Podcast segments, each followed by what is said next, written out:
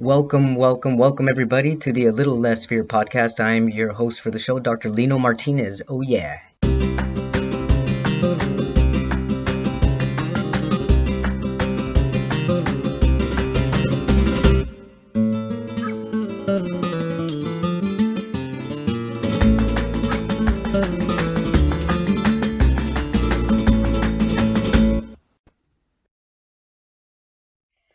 Welcome back, everybody, to the A Little Less Fear podcast. I am super duper duper excited to introduce Mercedes Killeen. Mercedes, welcome to my show, A Little Less Fear podcast. Thank you very much for being here. Thank you so much for having me here. You're welcome. Mercedes Killeen, she's an editor, writer, digital content developer, and a mental health advocate for everybody, along with people with sobriety and the LGBTQ plus community. So I'm more than happy to welcome you. Um, these these topics have actually been ongoing on my podcast. Uh, as of June passed, it was LGBTQ plus month, and yeah. I interviewed all kinds of people. I found that um, mental health is one of the biggest things that a lot of people are struggling. I mean, overall in general, in, in general, people are struggling, but even more so in the LGBTQ community. For but sure. before we go into this, I want to ask you what brought you to your journey, to this journey specifically? Yeah, I mean, I've always loved writing and literature. Um, so I've been doing it since I was little. Um, and in terms of the mental health work, um, I kind of spent most of my life just like in denial that I had mental health issues, you know, even like though everyone in my life was kind of like telling me to get help. Um, I was very ashamed of it. Like I didn't want to admit that I had it. Um, and then finally, when I started accepting help, um, then I got a little bit more comfortable like talking about it and eventually kind of blended it with my writing work. And, you know, now it's something I like to talk about all the time because, you know, for most of my life, I, I spent like, you know, I was very, uh, kind of ashamed of it. Yeah. and you were ashamed of it because of um, what people were saying around you, or because of things you were seeing online, or what made you ashamed about mental health, about taking care of it? Yeah, I don't really know. I guess I, in some way, like because I didn't have like a very good understanding, I saw it as like, oh, maybe some type of weakness or something that like, you know, was like out of the ordinary, like something was wrong with me kind of thing. And like I just felt yeah, just kind of like it wasn't okay to talk about. And like, you know, it wasn't something I wanted to share with people. Um, but yeah, once I started getting help and like, you know, learning more about it and realizing, you know, it isn't a weakness and things like that, then, you know, yeah, it just became a lot more open about talking about it. Yeah. And what was the turning point that made it okay for you to talk about it? Um, I actually I forget his name, but I saw this TED talk um, about this comedian, um, like a young comedian, kind of um, talking about having depression um, and how he kind of like used public speaking and comedy to kind of like raise awareness um, and things like that. And I had never really I had never really thought about it that way. Like I didn't ever think that it could be a force for good or like a positive thing. Um, so kind of seeing this person being so open about like their mental health and even talking about, you know, how it's helped them like connect with others and like raise awareness, that kind of like shifted something for me where I was like, oh, maybe I can do this like with my own writing. So. Wow, what an impact that had yeah. on you. Yeah. And so how are you use how are you using that now to help other people and to help yourself? Yeah, um, for me, I I just write very openly about what it's like to have mental illness, um, what it's like to be hospitalized for mental illness, um, you know, what it's like to deal with suicidal thoughts or things like that. Um, and yeah, I just try to like hold space and you know, and kind of hope that like by taking up some space as like an openly like mentally ill person that it does raise some level of awareness and you know hopefully people don't feel as alone and they can see that you know there's a lot of people dealing with this and you know it's nothing to be ashamed of really. Um, so yeah it, that's kind of my goal and meeting people after like poetry readings or stuff and they tell me about their story like that's kind of what makes it worth it. Yeah it's super duper um, therapeutic. Yeah.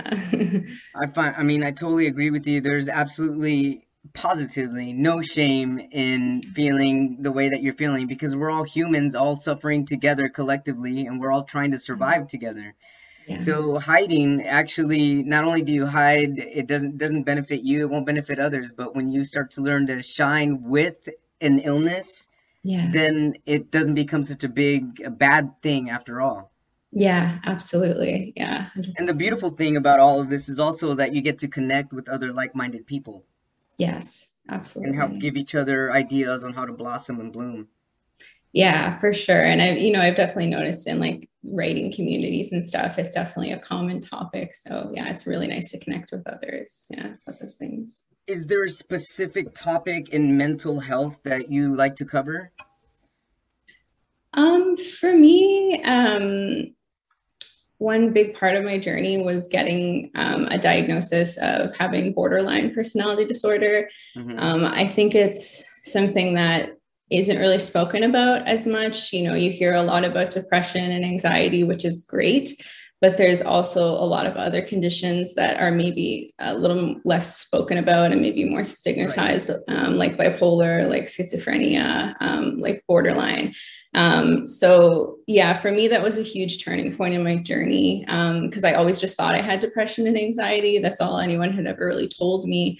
And then when I asked about it, they were like, yeah, like you, you probably do have borderline as well. Um, so I, that's something I like to talk about because it, yeah, it, it, maybe is left out of the narrative sometimes. It is left out of the narrative. And one thing I found um, being a psychologist, having my doctorate in psychology and um, having a pa- I used to see patients at a dual diagnosis center. I find mm-hmm. that a lot of these people with these personality disorders are quite mm-hmm. geniuses. They actually they're really really smart.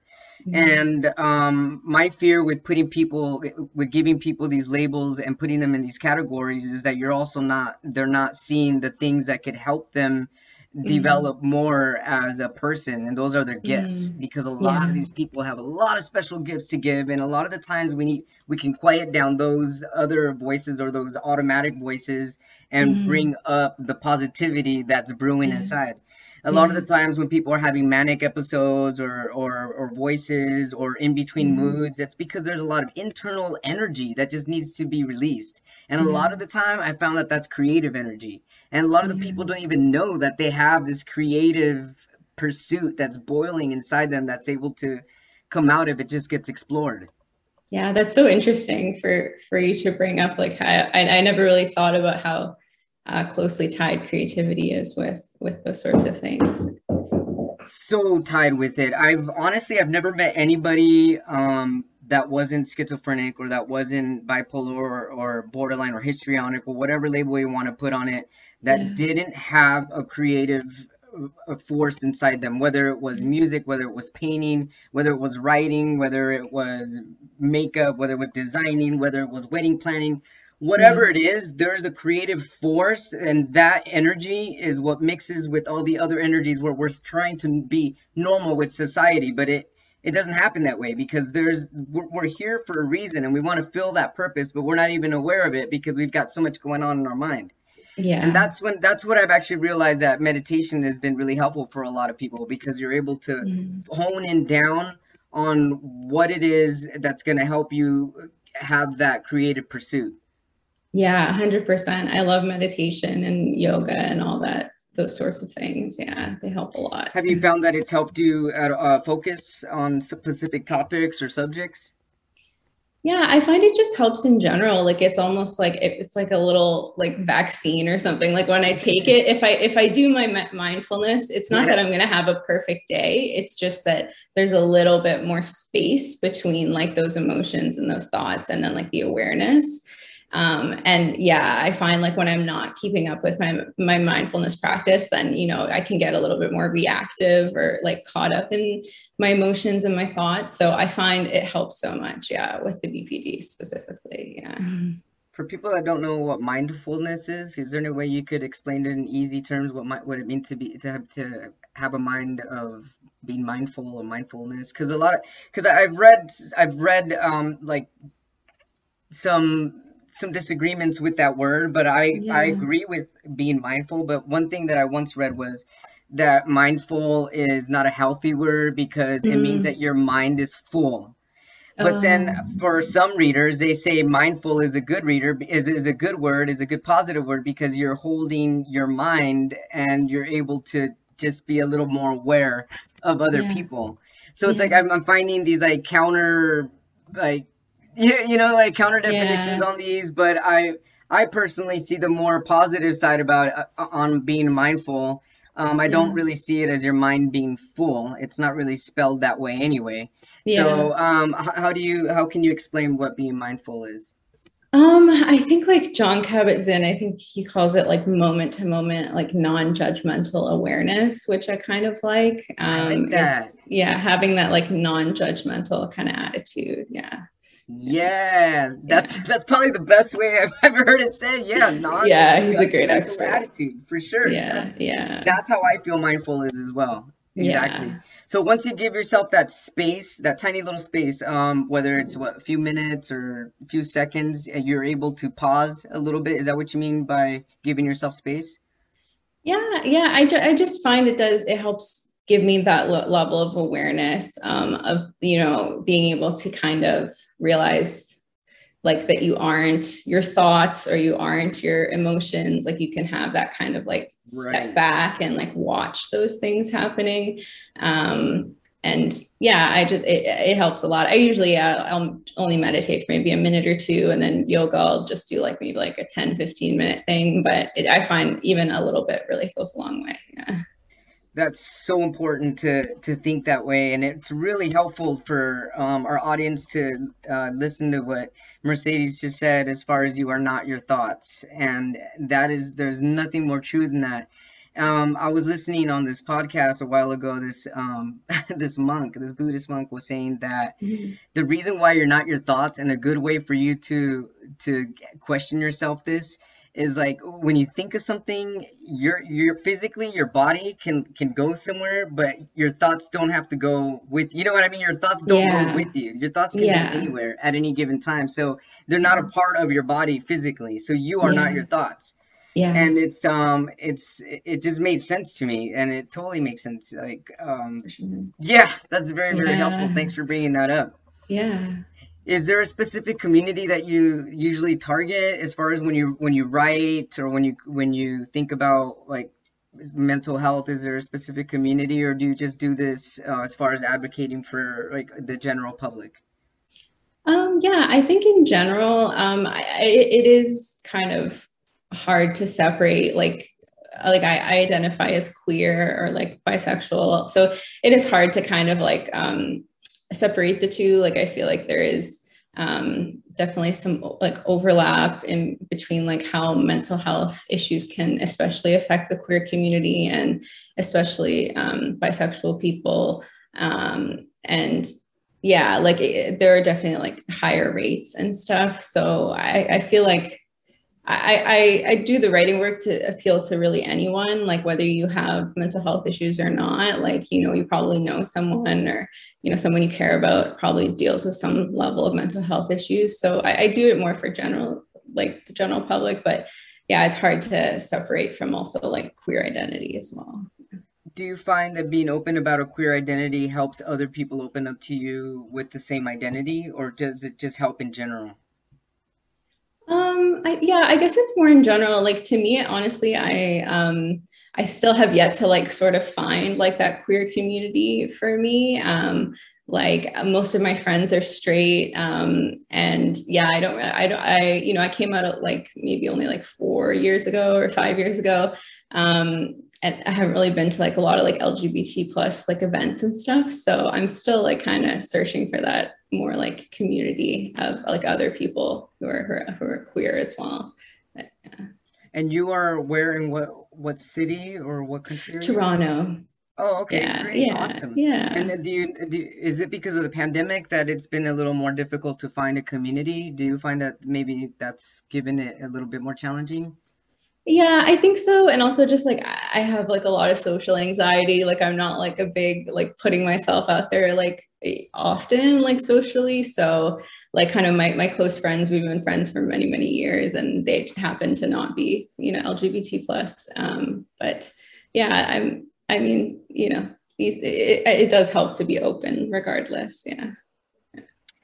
And um, yeah, well, welcome to the community, by the way. yeah. Thank you. um, yeah, it's it's interesting for me. Um, the word queer, I'm finally barely starting to understand it because I'm, a, I mean, I'm gonna be 42 years old, and um, in my in my time lifetime the word queer wasn't a wasn't a happy word it was actually sure. a very negative derogatory word yeah but um now i can safely say that but i i still you know kind of bite my tongue before i do when i'm around people my age and above because they're mm. not mm-hmm. used to that word but i'm yeah. now seeing a lot more color with that word and i think it's actually becoming really beautiful queer yeah. to me now sounds a little more happier than what it used to so thank you so much for being open about that and and yeah. coming out and, and being free with it. Thank you. Yeah. I'm I'm I I can definitely tell you that you won't have any issue navigating through the community. I you know you only mm-hmm. have 4 years, but it's like once you get your foot in, everybody's super duper welcoming. Yeah, absolutely. once you get your foot in. yeah. well, you know, once you open up, then other people open up with you, and then everybody's yeah. super duper cool after that. Yeah. So sure. tell us about your writing. Like what what lights you up? I mean, I can I'm assuming that's one of the things that lights you up. Yeah, I I love writing. I've always um been drawn specifically to poetry. Um, that's kind of where like most of my writing career is. Um, I've just yeah, I've always loved poetry. Um, so yeah, most of my career has been publishing it. Um, I have two books out. Um, uh, one's called Tulips and the other is called Using a Spoon as a Knife. Um, so I, I work with a publisher here in Canada uh, called Grey Borders Books. So yeah, that's been the bulk of my work um, is my poetry work um, and, you know, just giving readings or workshops and talks about the writing process and, and how that intersects with like mental health and things like that. Yeah. What kind of talks do you give as far as like the writing process? What do you mean by that? Yeah, so um, I went to U of T, uh, University of Toronto, and uh, took some creative writing courses um, with a prof called AF Moritz. Um, and so after I had left U of T and I was no longer a student, um, I was invited to um, be a guest lecturer in the course that I used to be a student in. Um, so I've done that a couple times where I go into like a creative writing class and read my work and just kind of give my story about like getting published and um, the, the, kind of the subjects that I cover and yeah, just like my journey and everything. Um, just yeah, just just showing as you know what what a writing career can kind of look like and how you can move from being a student to being more like a, a professional author and things like that. And how was that creative pursuit? How did that even come to your mind? Were you just one day like, you know what, I like what I do, I love what I do, and I want to write a book about it? How did that happen? How did it come into fruition? Yeah like honestly i i got my first like poem like published when i was like 13 like it started very very early. Yeah very early. Um and then once i took those courses at u of t um i wrote both of my books. So like for the first workshop i wrote um, my first book tulips and then during the course of the second workshop i wrote most of my second book. Um so they were really yeah like really wonderful experiences. yeah And have you found that your people are reaching out to you and asking you questions about the process? Yeah, and I also work as a freelance editor. So, as an editor, I specialize in um, editing poetry manuscripts. So, I have a lot of uh, writers that I work with. And then, you know, even after we've edited their book, like we mm-hmm. we still keep in touch and are talking about like publishing and writing and things like that. Yeah. Wow, that's really amazing, Mercedes. Yeah. That's awesome that you do that. Thank you. Do you have? Would you happen to have anything you could share with us? Um, uh, like a, a poem or to yeah, read? Yeah, totally. Oh, oh, I don't know. I don't have any ready. I'm sorry. I'm sorry. Let me see if I can get something. Uh, let me see. I can pull it up. Cool. Thank you. Yeah, no problem. Uh, and so while you're looking that up again, the name of your books, the one of them is called Tulips. Tulips. Tulips, yeah. And then the other one is using a spoon as a knife.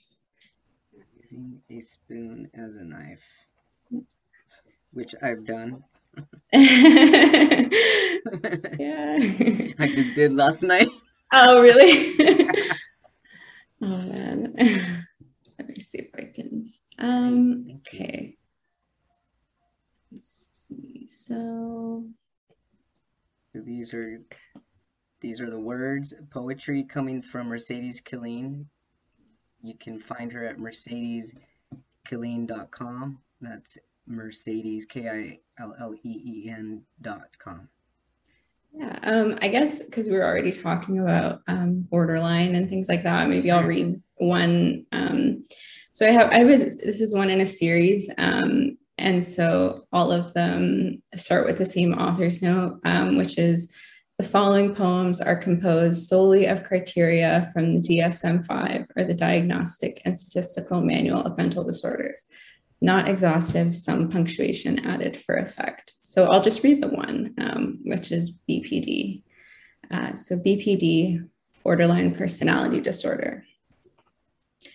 Emptiness, neediness, idealization and devaluation, unstable emotional experiences, frequent mood changes, emotions that are easily aroused, intense, and or out of proportion to events and circumstances.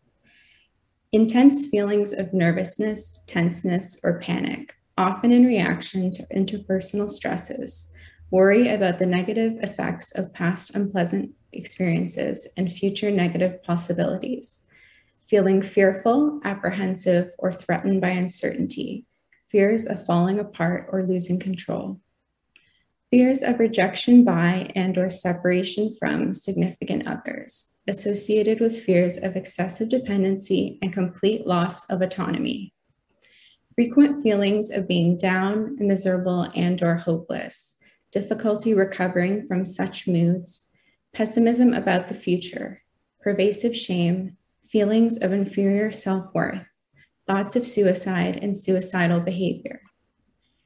Acting on the spur of the moment in response to immediate stimuli, acting on a momentary basis without a plan or consideration of outcomes, difficulty establishing or following plans, a sense of urgency and self harming behavior under emotional distress, engagement in dangerous, risky, and potentially self damaging activities unnecessarily and without regard to consequences, lack of concern for one's limitations, and denial of the reality of personal danger. So that's just, yeah, one in the series. Wow, that's really powerful. And it was very vivid, and I was able to feel what you were describing. And in the midst of feeling everything, I was also thinking, like you're actually super duper motivated considering all of this heaviness that some that is hard to come out of so how do you motivate yourself when you are feeling like stuck and thank you for sharing that was yeah. awesome no, no problem thank you so much um it, it's hard i i find with with borderline, the main thing that's helped me is uh, mindfulness and then also DBT or dialectical behavioral therapy for the audience. Um, yeah, what is that? Um, yeah. Um, dialectal, dialectal behavioral therapy. Yeah, so it's started by Marsha Linehan, um, and it's basically, um, I, I, I probably won't summarize it perfectly, but it's specifically designed for people um, with borderline or who are have like a lot of suicidal or self-harming behavior. Um, there's a lot of different modules like distress tolerance or mindfulness and different things like that. But it, it was originally designed specifically for people with BPD, so I do find it very helpful. Um, so kind of using those tools has has helped a lot. What's one of those tools? Um, I think the biggest thing for me is um, a DBT principle called um, opposite action, um, which is just basically when you're really in that difficult mental space where, you know, all you want to do is kind of stay in bed and not do anything and not talk to anyone and just yeah. kind of isolate, then, you know, trying to gently like take the opposite action of like, okay, I feel like uh, isolating i'm going to maybe try texting a friend or you know just trying to do that opposite action. Not like not pretending that you're not feeling the feelings but just trying to challenge yourself a little bit to just do the opposite of what kind of your mental illness is telling you to do. Um, i find that helps a lot yeah. Yeah, that's really powerful too, because what you're also doing when you're doing the opposite of what your brain is telling you to do is you're re rewiring your brain to think differently. Like you're Yeah. building other bridges, you know, Yeah. freeways. That's Yeah. that's really that's really awesome. I mean, it Yeah. sounds to somebody that's not dealing with it, it sounds like, well, that's simple, but it really isn't that simple. Because I mean, I have a genetic disease. I don't know if you read was on was on my website or not, but Yeah. there's times where I just don't want to get out of bed either. And then sometimes I'm like, just do it, you know? And it's like once you do and you get going, it's like you build another freeway and you're able to just kind of flow on that road. 100%. Yeah. Yeah. Well, geez, thanks for sharing, Mercedes. This has been really awesome. Um, how can we get a copy of your book? How can our audience find your book? Your books? Yeah. Um, well, you can go to mercedeskilleen.com. All of that is linked. Um, or you can go to greyborders.com. That's grey with an E, not an A. Um, so you can go to greyborders.com and go through the bookstore there. But otherwise, everything's linked through my my site. Yeah. Greatborders.com. I'm definitely gonna get myself a copy. It's been a pleasure interviewing you. Thank you so much for being open and raw and honest. And this is what our audience needs and wants and loves. So, with so much love from our audience to you, to you, to us, thanks so much for sharing yourself. And I hope I look forward to interviewing again um, in the near future. Uh, I noticed on your that you also have a topic on sobriety. Yes. Yeah, I do. Yeah, so I'm going to be covering uh, sobriety coming the new year. I'm going to have like a month's worth of um, talking to people about sobriety and stuff. So I look forward to having you back on the show. Yeah, I'm excited. It'll be good. Thanks, Mercedes. Keep writing, keep benefiting the world, and keep lighting up. Thank you so much.